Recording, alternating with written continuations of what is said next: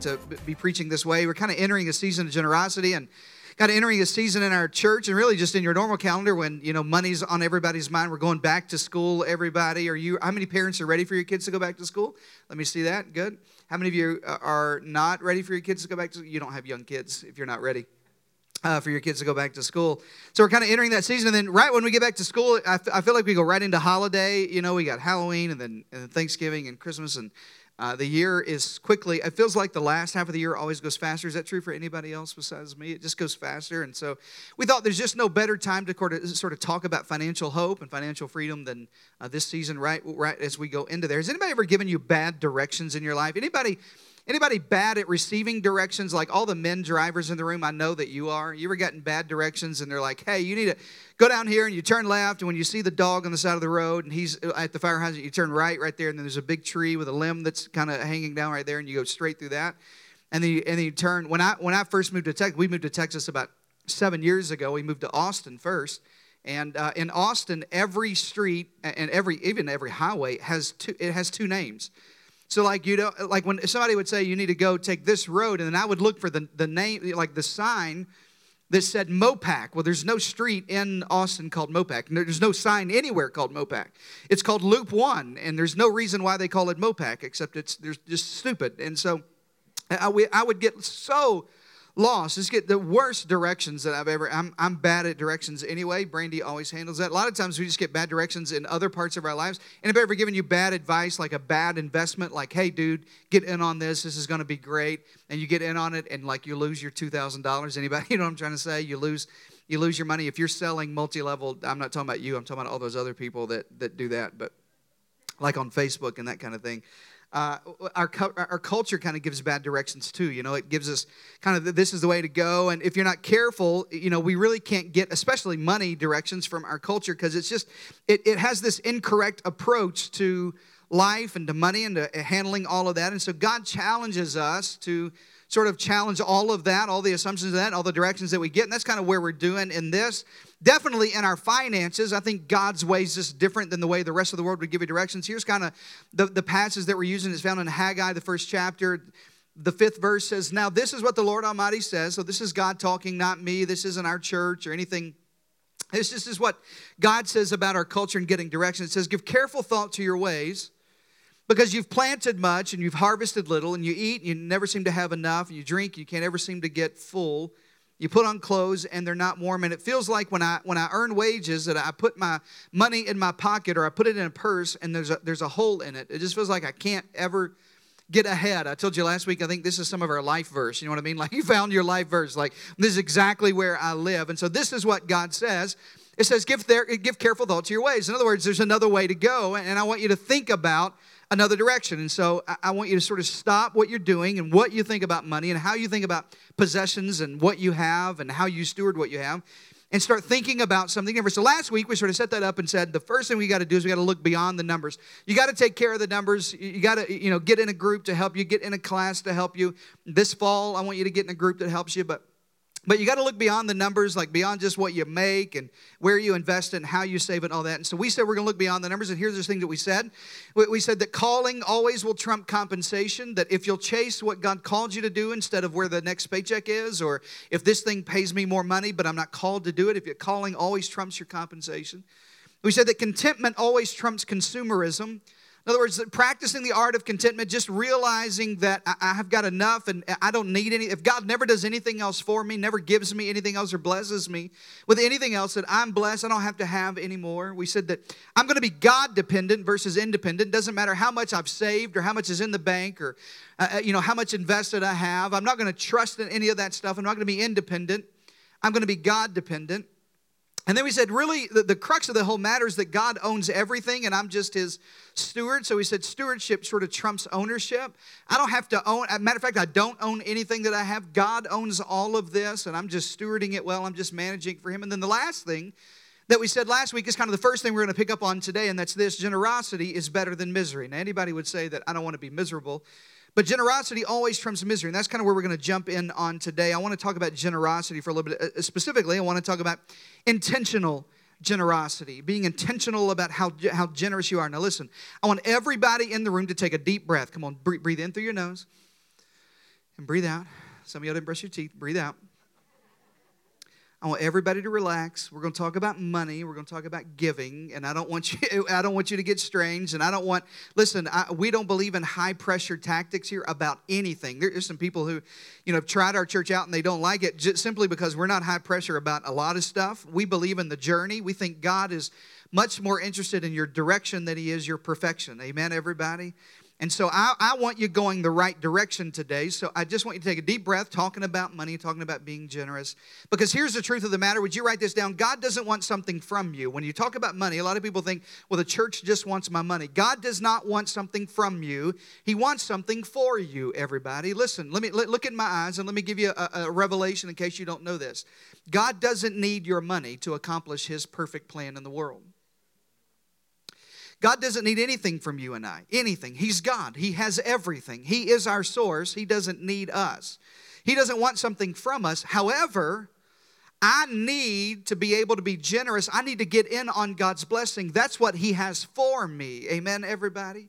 So, God doesn't want something from you. I want you to look at this whole message series, especially today. I want you to look at this, this message and go, look, it's not about getting something from me, it's about what God wants for me in my life. And so, last week, we looked at a passage where Paul has written to a pastor named Timothy. And I told you there's certain uh, you know, things that are written that are called pastoral epistles. It's written actually to the pastor of the church. And Timothy's one of those books, 1st and 2nd Timothy. And so here's what he says Paul tells Pastor Timothy Command those who are, I want you to underline this in your notes, rich in this present world. Command those who are rich in this present world. Now, I know what you're thinking. As soon as you read that, you're thinking, oh, he's not talking about me. I ain't got no money. I ain't rich. He ain't talking about me. He's talking about somebody else. I mean, I know a rich person, but I I, you know what I mean? I ain't rich. And y'all looking around going, I think he's talking about them. Like, I, th- I think, I've, I saw them drive up. I know what they're driving. I think he's talking about them. Listen to me. The Bible did not give sort of this clarity that goes, okay, this is the this is the income level that I think. And the truth of the matter is that this verse applies to everybody here. I know that you think it applies to everybody else, but it applies to you. Everybody say me. Come on, everybody say me it applies to you. It says, Command those who are rich in this present world. Let me tell you why I think. I know the reason why you think you get to disqualify yourself is because you don't feel rich, everybody. You know what I'm saying? I don't feel rich when I go to HEB. Come on, somebody. I don't feel rich when I walk through La Cantera and I'm looking around at everything. I don't feel rich. And listen, the truth is, I don't feel rich either, and we don't feel rich. But let me sort of get, let me give you an example of why I know this is true, why I know the Bible is talking to you. Because if your combined income, listen, everybody in your household, Everybody in your house, mom, dad, kids, I know you get your kids to work, your grandparents, social security check, everybody that comes in. Come on, alimony, everything that comes in, baby daddy money, whoever you get it from. If your combined income is $48,000 or more, you are in the top 1% of the wealthiest people on planet Earth. If your combined income is $48,000 per household or more, you're in the top not 25% because that's where you feel like you're like i think i'm better than some third world countries but i don't you know what i'm saying? I'm not like i ain't balling you know what i mean? I'm just i think i mean we're eating this is like beans and rice we're not we're not if you make 48000 or more in the top 1% of wage earners on the entire planet. Here's the problem. We don't feel like we're in the top 1%, everybody. You know what I'm saying? Some of y'all protested like against the 1%. You know what I'm saying? You're like, all those rich people. They, that's you, everybody. That's you. That's me. That's, that's where we live. And, and it's, it's very important that you realize this. It's very important that before you understand the God's way of handling money, you have to know this that you and I are blessed. You got to know that you're rich. You got to know that according to the Bible, According to the Bible, you have everything that you have. And when you're rich, you act differently. You complain differently. Let me tell you about rich people problems. Let me tell you how I know that you're rich. You know that you're rich when you, this sounds like a Jeff Foxworthy joke. You know that you're rich, listen, when? When you walk into your closet and turn around in circles looking at all the clothes, talking about what you ain't got to wear. That, that, that's, how you, that's how you know. You, you know that you're rich when you literally, when you're like me and you complain and you yell at the cable guy because you, your, your wireless internet was down for 30 minutes during the day and you paid $300 a month for internet and you missed 30 minutes of it. You connected to the internet wirelessly, everybody and it was and, and i'm complaining. And I, I, this is a terrible this is awful to me. It, you complain this is i did this. So help me god i did this. The house we had in austin i did this. When you have two cars and they they tell you that you have a two car garage but it ain't big enough for two cars. You can't fit two cars in there. And you yell at people talking about this ain't no two car garage. It's got, got to be bigger than this. I can't fit both of my cars in here. Those are rich people problems everybody You know, you know that you know that it's rich people problems when you you're at Best Buy and you, and you can't figure out. You ask if they deliver because you don't know how to get that 60 inch television in your Mazda Miata. Come on, everybody. You you don't know how to get it home. That's rich people problem. you got y'all don't drive them, but don't drive a Mazda Miata. Whatever whatever it is that you drive. That, those are rich people problems. And I know you don't feel rich. You think, no, he's talking about somebody else. But I'm telling you, if you that this is the way this is where most Americans live. This is where most people in this room live. Some of you live far beyond that way. The problem is we don't feel that way because if we felt that way, we would act differently. Here's what Paul says. Listen, here's what Paul says about being rich. 2 Corinthians 8 and 9. Here's what he says You know the generous grace of the Lord Jesus Christ. Though he was rich, he became poor for our sakes. For your sakes, he became poor so that, listen, by his poverty, listen close, he did not give an exclusion about how much you make or where you work or whether you went to college. He just said, everybody who has been saved by Jesus Christ he could make you rich. So you're just going to have to get used to the fact that you're rich, everybody. You're just going to have to get close to it. Here's what I want you to write down. Write this sentence down. God blesses me with more than I need so that I can be a blessing. God blesses me with more than I need so that I can be a blessing.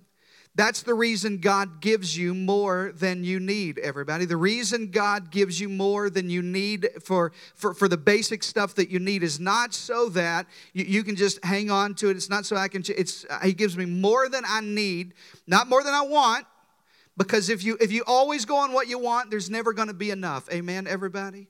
It's just more than I need so that I can be a blessing, so that I can be. Brandy and I have tried to live this way since since we've been married. We try very hard to be a blessing and to always have been willing to bless others. And and then and then when, when there's excess, when there's extra, when it's more than I need, we're blessing God's house, and we're always trying to show God that He could trust us. Let me tell you why. You heard this a couple of weeks ago. Pastor Chris Hodges alluded to this thing. It's because there's a biblical principle that says God cannot trust you with more until you're faithful with what you have.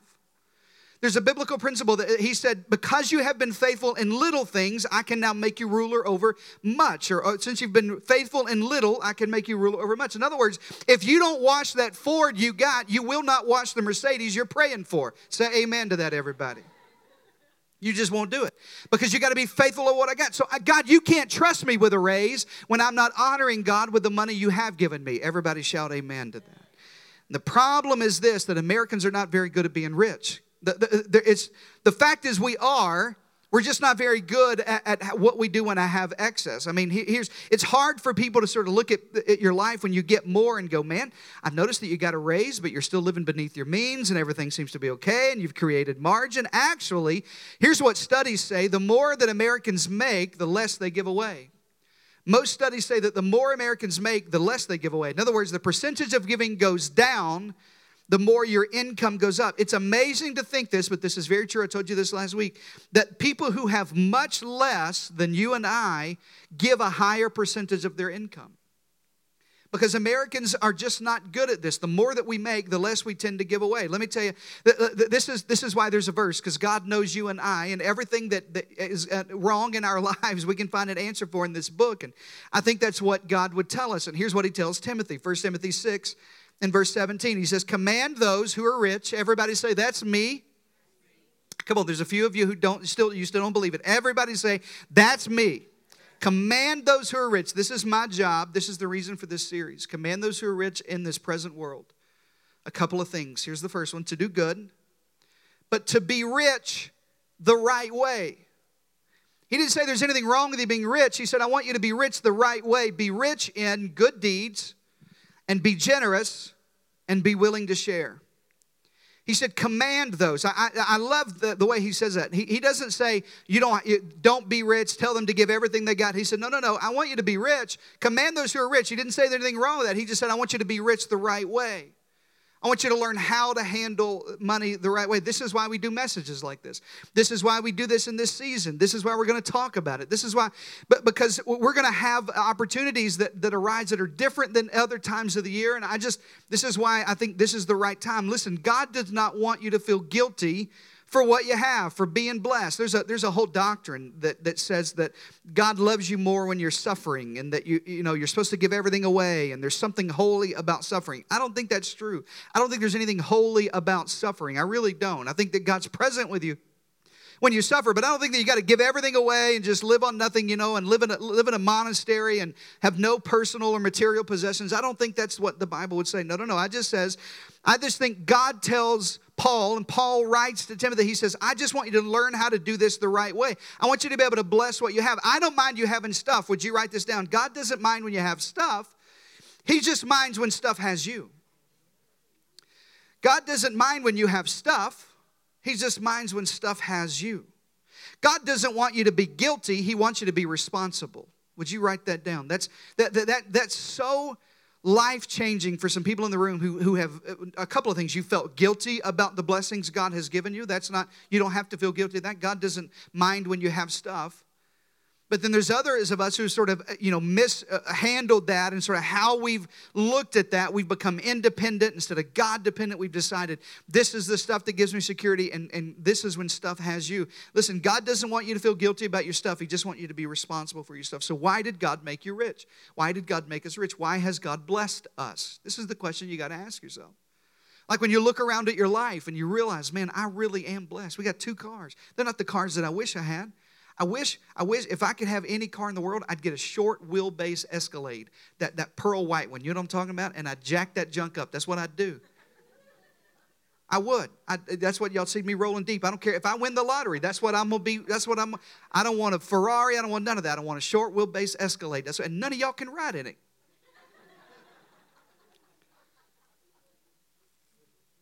God doesn't mind when you have stuff. I, I, got, I got stuff. I, I got, God, you've blessed me. It's not the house I want, but I got a house. God, not the clothes I want. Not, we don't eat at the restaurants we want to. We eat Whataburger more than we eat Ruth's Chris. Amen, everybody. Still beef, kinda, you know. But I'm rich. So, so now, now, God, what do you want me to do with what I've got? And this is the question for this week. God, what do you want me to do with what I've got? In light of the fact that you've blessed me now how, how can i learn how to be generous at every occasion how can i learn how to give more how can i learn how to trust god with my excess with what i have extra because truthfully here's the truth of the matter if you're like me every time my income increases so does my lifestyle amen everybody Rarely, you, ever sat back to, with your wife? How many of you been married uh, 10 years or longer? Would you raise your hand? You've been married 10 years or longer? You ever sat back with your wife and talked about the money that you made when you first got married? And ask each other, how did we, how were we not homeless? Like how did Brandy and I sometimes we married 17 years and, and some of you married a whole lot longer than that. And we sometimes we look at each other and think, you remember that first ministry job we took? You remember how much we made? How did we eat? Like honestly, because you look, your boy's not missing meals. Look at me. How did we how did we make it off that? Here's what we do though. Every time we get an increase, every time our income goes up, we tend to our lifestyle tends to go that way. And so that's what happens. I get a raise and I think, okay, now we can get a house cleaner. Amen everybody. Now we now we got a raise and so now now we're to get our tax refund. Now we can go on that trip. Come on somebody. I'm I'm waiting on my taxes to come in. Y'all have never said that. Are you to be able to go? I don't know. Let me let me get my tax in. Let me get my ta- let me get my taxes done. Let me get that check and I'll let you know. I, am going to get this bonus. Now that I got this bonus from work, I'm not looking at how I can be generous with it. I'm looking at a new TV, everybody, because every time my income goes up, whatever it tends to be, uh, we just tend to think that, that when God blesses us with more, listen close, we tend to believe that that's for me. God, you've given me more, so I guess this is for me to have more. What if God blesses you more so that you can learn how to give more? What if God's given you excess so that you can learn how, that, how to be generous with everything that you have? If you're rich in this present world, which I think you and I are, how, how can I be rich God's way? How, how, can I do it? Here's, here's what I want you to know. Here's, I think the answer is in the Bible because I think every answer is there. Here's what Paul says in 2 Corinthians 9. It says, Remember this Listen close. This is the principle of how you handle excess right. This is generosity. This is intentional generosity 101 according to your Bible. Remember this whoever sows sparingly will also reap sparingly. Whoever sows generously will reap generously. In other words, however it is that I sow is how it is that I reap. A lot of people wish it was opposite. We think as long as I'm sowing something, then God owes me a whole lot back. That's not the biblical principle. The biblical principle is however it is that I put seed in the ground is how the harvest comes up, everybody. You can't put one seed in and expect two trees to come up. If I sow sparingly, I reap sparingly. But if I'm generous, then I reap generously. Each of you should give, listen, what you have decided in your heart to give. That's intentional. That's not a fear tactic. That, that's not me trying to uh, give you, uh, not reluctantly or under compulsion, because if you'll do that, then this won't last long. But God loves it when you cheerfully decide, I'm going to sow into this. Listen, you should not be pressured to give. It's why we don't have high pressure offerings here. It's why we, God willing, we will never stand, I'll never stand in front of this church and ask you for a need or uh, just high pressure. I'm just not going to do that. This is not the way I think you ought to give. I think people ought to give out of the abundance of God's blessing in their life. And now, this is what I have decided to give. I'm not going to be coerced or begged or manipulated because I, not, are there times you should give spontaneously? You bet there are. Are there times that God's Spirit will talk to you to give more than you normally would have? Absolutely. I want you to follow the Holy Spirit's leading in that way. But I want you, listen close, write this down. I must not just lean on spontaneous giving when I feel like, oh man, I got I got $5. Let me put that in. No, no, no. I must become, write this down, an intentional giver. I got to just be intentional. The Bible says you should give whatever you've decided in your heart to give. That's an intentional giver. It's not an after the fact giver. Listen close. It's not whatever's left over if I have some excess after I take care of everything else. No, no, no. The key is to be prayerful and intentional about what we give. God, what would you want me to give? Because the truth is, we are intentional consumers, everybody. We're intentional consumers. When we find something we want, you know what you do? It's own everybody. When, when you, when you, if you, you literally make plans. I know people make plans this way. Okay, if I don't eat for a month, then I can get the new iPhone 7. You know what I'm saying? And, and really, I don't need food for a month. I mean, water is fine. I got some, I, I, don't need, I don't need any food. If I borrow this money from my grandmama and then I got the down payment and then, and then if I get this raise and then if we get the tax refund and if they give us the low interest rate that I saw on TV and then negotiate with us and I stand and hold my foot just like this, then maybe we can get the new house. You know why? Because we're intentional consumers. If we want it, we're going to get it, everybody. What if, the, what if the same thing was true about the way you give? What if I look for ways to be intentional about I want to be generous with God's house? And in light of that, I'm going to scheme every way I can to give. I'm going to look for every possible avenue I can to be generous, everybody. Hey, I, I didn't, I, I, I want to be able to look at my wife or my kids and say, you know what, we didn't buy that thing so that we could do this thing and be generous in this area. I want to raise kids that, that have parents that go, hey, we sacrificed this thing, not so you'll look at, I just want you to know what we were able to do and be generous of this because this is what the Bible, says. this is why I'm training you on what the Bible says. Listen close. Because when I tell you what the Bible says, now I'm going to get out of the way and I'm not going to talk to you about it anymore. I'm just going to let God do what He does, and I'm going to let you do what He tells you to do.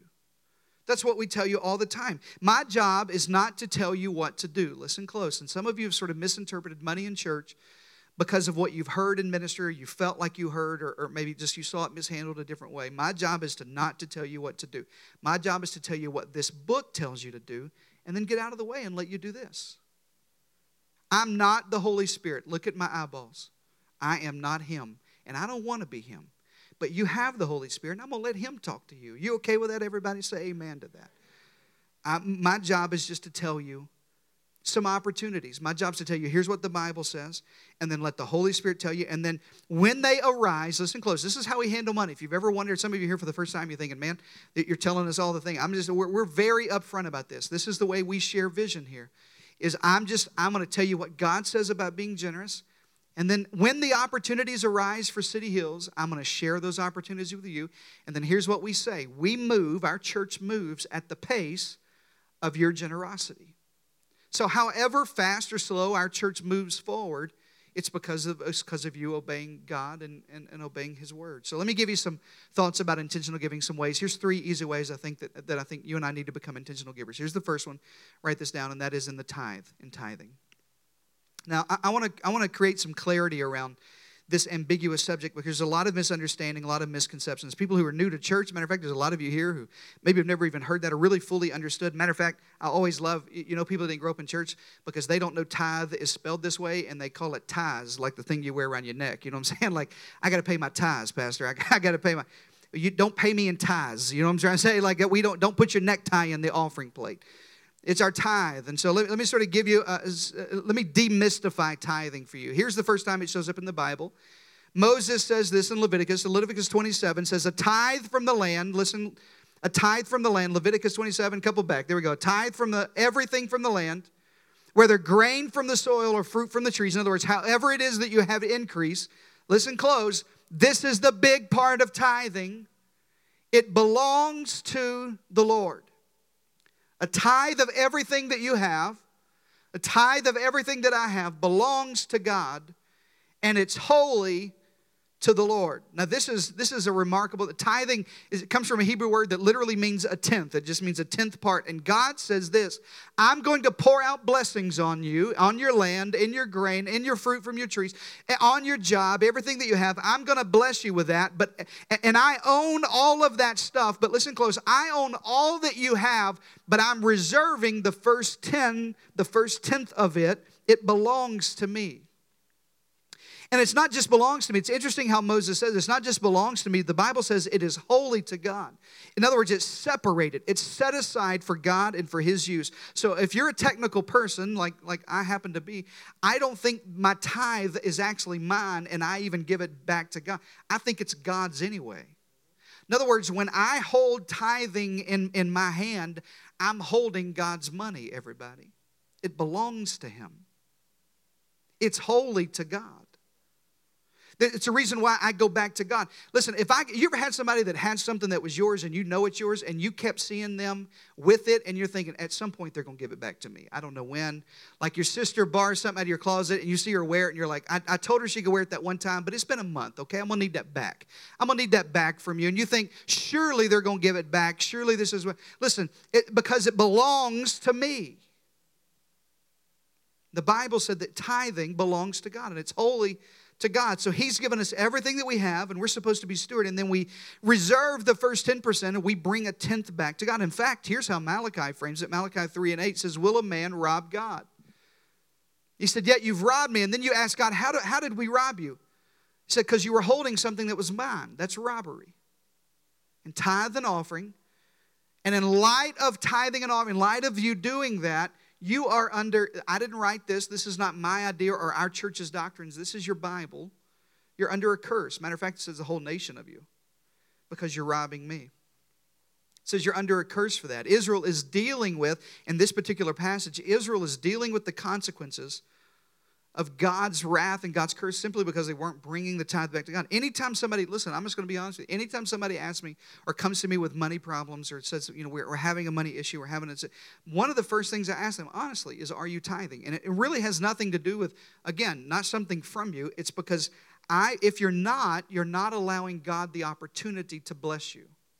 I don't think that, listen close, let me reframe this for you. I don't think you're robbing God of money. This is not robbing God from money because God doesn't need your money. You're robbing God of the opportunity to bless everything that you have.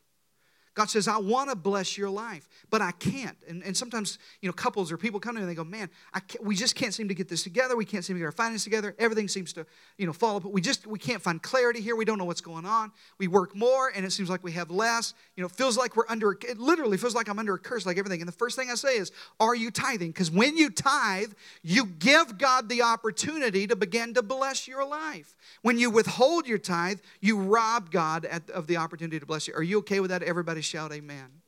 That's the first step. Listen, tithing is where our intentional giving begins. It's the first step in being uh, uh, intentional. And let me just tell you, if some of you have not taken a step and you, have been talking to your wife, you, you're a single adult, or you've been you know, thinking about what are we going to do, let me just encourage you. This is the place I think you should start. I think you should start with tithing. I think you should sit down with your wife, sit down with your husband, sit down with your kids, and go, listen, We've never done this before, but we're going to try. We're going to practice. We're, we're just going we're going to see what happens in this. We're going to matter of fact, when, when when that happens, it's amazing how much blessing comes. How many of you would just be honest and say, when I began to be intentional about giving and tithing, I saw God's blessing in my life more than I have ever in my whole life. Would you raise your hand? Look around. Here's the reason why. Here's what Malachi says. It says, when you bring the whole tithe in the storehouse and there's food in my house, he says, This is the only time God ever tells you this in the Bible is when it comes to tithing. The only time in your Bible God uses this phrase is about tithing. He says, Test me. Just try it out. I'm asking you, listen, I, this, is what, this is my challenge to you. I'm asking from now to the end of the year that you just test and, and, and see if God doesn't throw open the floodgates of heaven or the windows of heaven and pour out so much blessing that you will not have room enough to contain it or store it. How many of you would like to live in that kind of environment, everybody? I need that kind. I want this part of God's blessing in my life. So I'm just encouraging. If it doesn't work between now and December, listen to me. Look at my eyes. Listen to me very clearly about what I'm telling you. If you'll tithe from now to the end of the year, and you don't you can't see God's blessing in your life, look at my eyes we'll give you every dollar you've ever given back. That's how much I believe.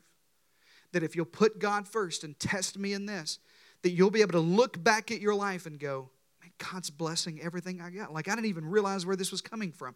There's more health in my life. My kids are healthier. It's just amazing what happens. It's not just money that comes, everything just comes. My marriage is better. I got a promotion. I didn't see it. My car hadn't broken down. Everything just, it just seems like everywhere I turn, there's blessing in my life that I can't contain it. He said, just test me in that. That's the first step. I think that's where your intentional generosity. And remember, remember, when you sow sparingly, that's how you're going to reap. But when I sow generously, that's how I'm going to reap. Here's, here's the second area, and I got to hurry about intentional giving that I think you need to go into. And, and this is this is something that the first time you've ever heard that, and that's our legacy offering. Let me sort of tell you today. I love days like this because I get to preach vision to you and kind of tell you what's going on in our church. I love series like that. So we're beginning this year. Actually, our one year anniversary is September the 24th. Everybody, we're celebrating our one year birthday. It's going to be a dynamic day. So, this is our first year. This is our first full year together, and we're going to start something today that will last as long as we're our church, I hope. That's at the end of every year in December, we're going to take what we call our legacy offering.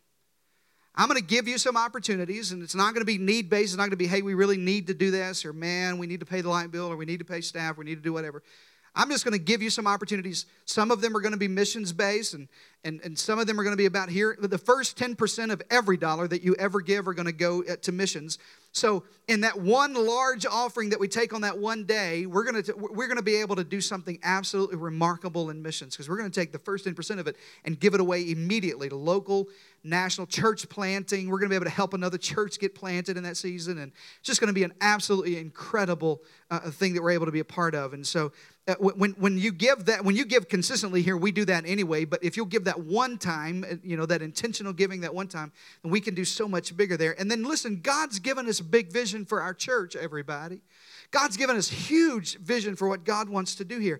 And so we're going to give you opportunity through this legacy offering every year to say, look, here's the opportunity God's given us to grow, and here's the place that God would give us to go, or maybe, you know, here's our vision for the next step. And here, as a matter of fact, today's the first time nobody knows this. Look at me. You're the first ones. Everybody say, ooh. My wife knows this, and two of our team members, and nobody else. Not even our dream team knows this. Don't text anybody that comes to second service. But listen, this week, I just signed a contract that on September the 3rd of this year, in just a couple, about six weeks from today, we're moving out of this theater and we're moving to the largest theater they have on this property to 300 seats in theater number seven right there. And we're going to create more room. Yeah, yeah, yeah. That's a big deal, everybody. Now look around. Listen close. Look around. I want you to, matter of fact, Henry, come play. That way they think I'm closing. I'm not. I just like when Henry plays. You, you know Kenny G, don't you? Y'all don't know about Henry G. Come on, somebody. Listen. Look around, look at the empty chairs. You, are thinking, Pastor, what Are we, 300 seats? What are we going to do with more seats? Well, a couple of things. Number one, this is pretty full, to be honest with you. In a lot of weeks, it's really full. Second service, it's really full. But I want you to look at these empty seats, and, and when we go to that 300 seat auditorium, you're going to see a few empty seats. You won't see them for long. But every empty seat is a chance for God to fill an empty heart. Let me tell you that again. Every empty seat's a chance for God to fill an empty heart. So we're going to keep moving. We're going to keep growing. We're going to keep going to places. We're, we're going to look, we're going to actively look for a building to lease. Let me just tell you, we're actively praying right now. Our team and, and, and our, our board of directors, the people who help me uh, make financial decisions for our church, we're looking for, for you know, 10,000 square feet, a building where we have our own space, where we have, we have worship nights outside of Sunday morning, everybody. I want that. I, I want you to have Bible studies and prayer meetings and nights of worship. And our student ministry, we had a, we had a young adult that it was, we announced it one week in advance. We had 25 young adults that, that just one week, I want, I want to give you a place to meet and our kids and a place to go that I want to, we want a place where we have kids ministry, where we can open a leadership factory. Matter of fact, this year, we're going to start this fall. It's going to be small. I don't even know how it's going to all work, but we're going to open a small internship to train world changing leaders, people who are all over the world that come out of City Hills Church that are changing their cities and changing their countries and doing what God's called them to, to, to do. And uh, we'd love to have a place to do that in growth track space or people discover their purpose. We're going to keep looking for land. We're going to keep looking for what God would have for us next. Why? All of that is made, and we're not going to stop at the first one. Listen close. Some of you have never been in the church like this, but when we build the first one or when God gives us our first building, the next thing we're praying for is what city do you want us to go to next?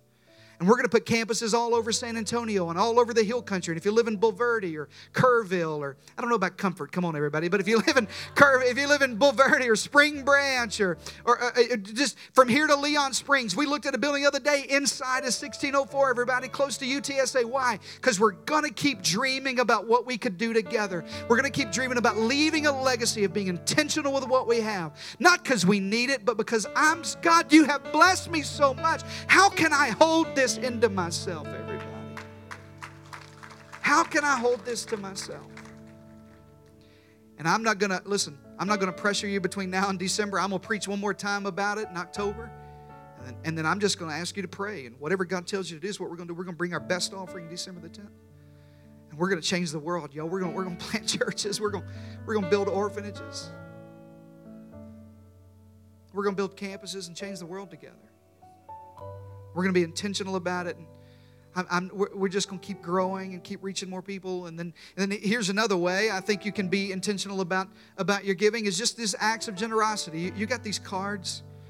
You, you, got, you got some cards last week, and I hope that you have. We still have more of these, and our, our hosts will hand these out to you. What we, we have, I've got more coming in too, so we'll have thousands of these. And Matter of fact, I want you to, I want you to do this. I want you to do this so much. And if you weren't here last week, it's just simple, simple little card that says something extra to show you God loves you and a little bit of information about our church on the back. I just want I want you to go to the restaurant and pay for, you know, the table beside you. I want you to leave the biggest tip you've ever left in your whole life. And don't tell her, don't tell the waitress anything, just leave a card on the top.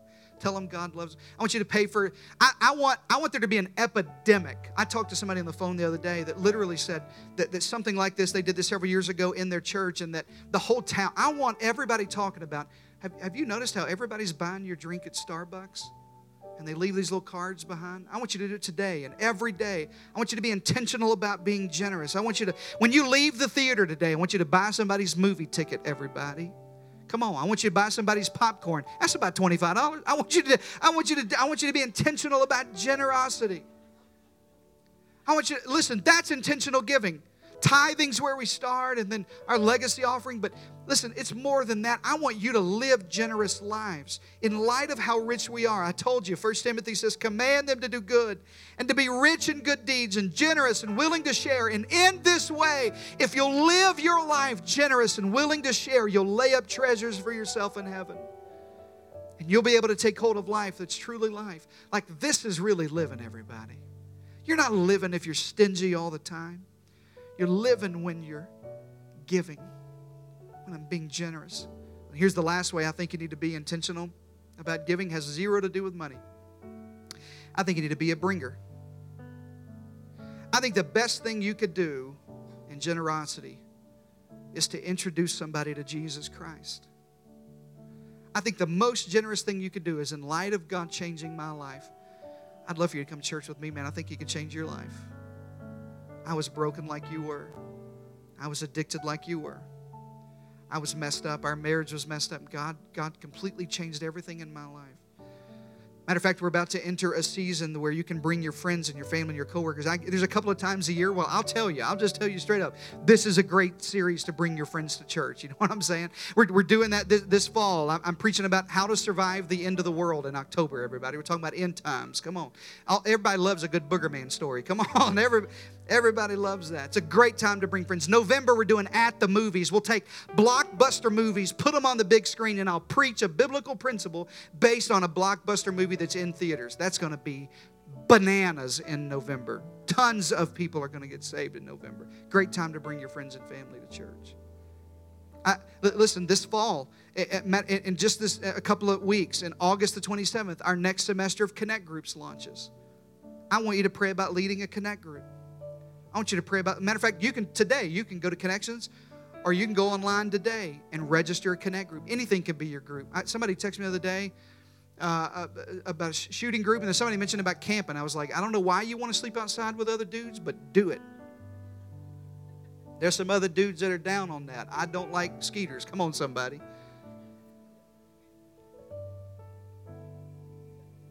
Then September September the 24th is, is our birthday celebration. Going, we're calling it the best Sunday ever. It's going to be absolutely amazing. We've got some banana, uh, just going to be absolutely incredible. And all of it starts, listen, I'm telling you how to be a bringer. All of it starts in two weeks with 21 days of prayer. So, twice a year, our church gathers together in January and in August. In January, we pray and fast for 21 days. In August, we have 21 days of prayer. It starts August the 6th, goes to the 26th.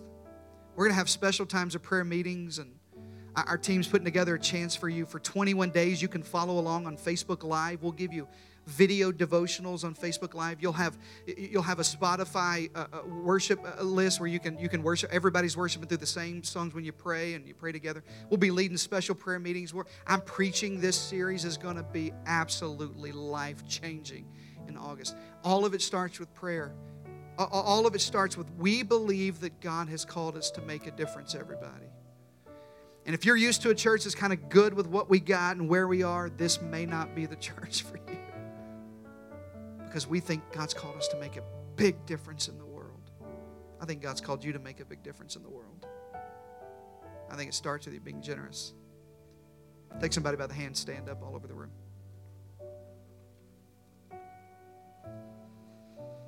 So here's what I'm going to ask you to do with your head bowed and your eyes closed. I'm going to ask you what I asked you to do last week, and that is ask God, what are you saying to me?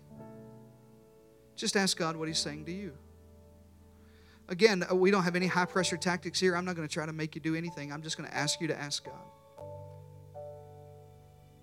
Holy Spirit, I invite you into this room and I open my heart to whatever it is you want to say to me. God, if there's people in the room right now who need to sort of begin that journey of intentional giving through tithing, I pray that this would be the, the day that something just sort of clicks, you know, that the light bulb goes off and that they decide, I'm going to give, I'm going to give intentionally. I'm going to put God first. It belongs to God anyway. It's holy to God. I'm going to give it back to God. I pray for people who are deciding right now. some of them have the gift of giving, the spiritual gift of giving. And you, when, when, when we talked about our legacy offering, there's something that sparked in their heart that said, "Man, I'd love to, I'd love to leverage the excess that I have, what God's given me, to further the kingdom of God. I have more than I need, so that I can be a blessing. I'd love to leverage what I have, to steward what I have, so that I can make a big impact and make a difference in the world." Father, I pray for people that you're speaking to them about being a bringer. God, there are, there are soul winners in this room that could fill this room and more like it with neighbors and coworkers and friends and family that just need God, that desperately need the life and the hope that comes in Jesus Christ.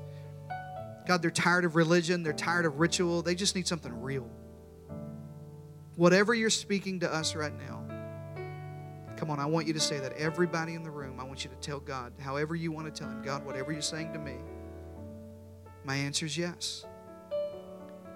If you've never said yes to Jesus at all, if you've never given your whole heart to God, you got to start somewhere. Today would be a great day to start. Just pray a prayer that sounds like this. If you've never said this, just say, Jesus, I need you today. I give you my whole heart. I repent of all of my sins. I, I turn everything in my past over to you. Jesus, I believe because of the cross you paid, so I didn't have to pay for those. So I accept what you did on the cross, and I pray that you'd forgive me and wash me and cleanse me. Make me brand new from the inside out. God, I want to make you the Lord of my life today. I give you my whole life. I surrender my whole heart to you. I got to start today. I need a fresh start. I give you all that today. Whatever you'd speak to us, I thank you for that in Jesus' name. And everybody shout a big amen. Come on, shout a better amen than that, everybody. Come on, let's give God praise all over the house.